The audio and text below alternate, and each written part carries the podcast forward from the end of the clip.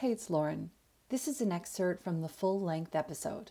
To listen to the entire episode, head to the show notes and follow the link. This episode has been brought to you by the Afterlight Institute. Ignite the light, magic, and miracles within. Okay, so in relation to the chakras, now we know what the eight chakras for, and if you'd like to elaborate on that a little bit more when we get to it, uh, obviously feel free. So one of the things that I have asked you to do is if we could maybe go through the seven or the eight main chakras, and I'm interested in exploring these because they all have a different sound and a color and a vibration. They sit in your body in a different way, and they can all be used for different purposes. So, uh, my question just before we get started is this do chakras only sit on the spine and face out or do they face out in the front or are they also front and back? How do they work? Right okay so right okay so it's like um it's interesting isn't it? Because when we have a physical body for us to understand that there would be an energy center that could sit in the front, back, top, and bottom within us is like seems amazing. But that's exactly how it works because we're just we're energy, even though we're physical matter, we're still energy. So I'm not a scientist. Clearly, I'm not talking like one, but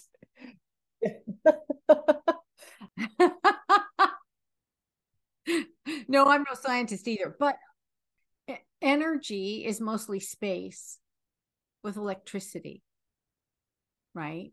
Bodies are mostly water with electricity. So the chakras actually are three dimensional spheres that sit in front of your spine, between your spine and through your organs, right? And as though they are suspended on invisible wire from the center of the top of your head down to your perineum, which is the spot between all the goodies at the bottom. Right? What you need to know, and this is something I've never heard another chakra teacher say, is that what's the most important thing about them is that they talk to each other.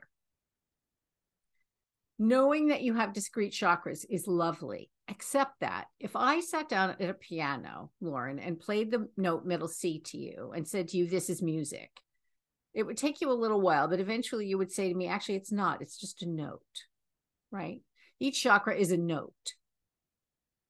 They start at middle C for what it's worth and go all the way up the scale. Do, re, mi, fa, sol, la, ti, do, right? That's why there are eight.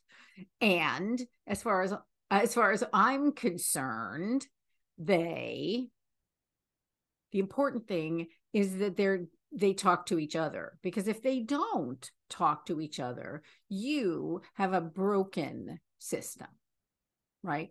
It's the it's the music that they play together right? Like a rainbow is music really.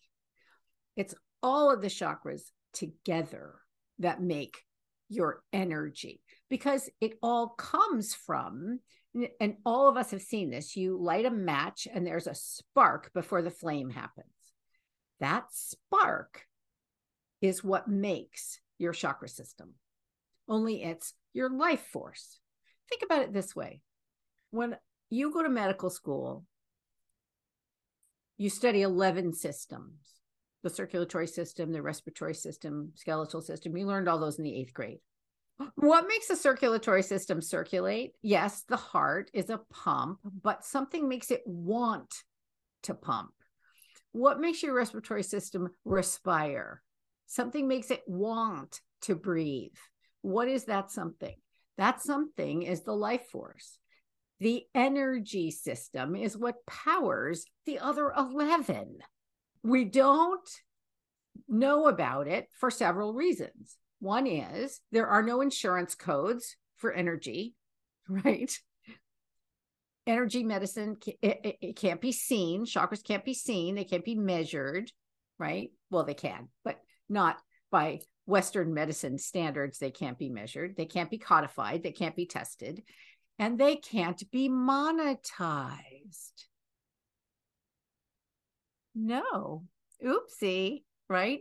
Chakras are the only healing modality I know of that in reality have no cost. Now, you can do chakra work sitting in your car at a red light. You don't need a mat. You don't need a teacher. You don't need a book.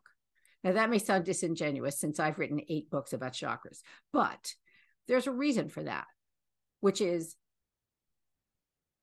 that's that's right. You need to know what's in your own chakra system. And that's why I have eight workbooks. Interestingly, they're workbooks. I wrote the book part, but you do the work, right? You have to fill them in. You have to answer the questions. You have to draw the pictures. You have to figure out where your own chakra system is in order to be able to work with it.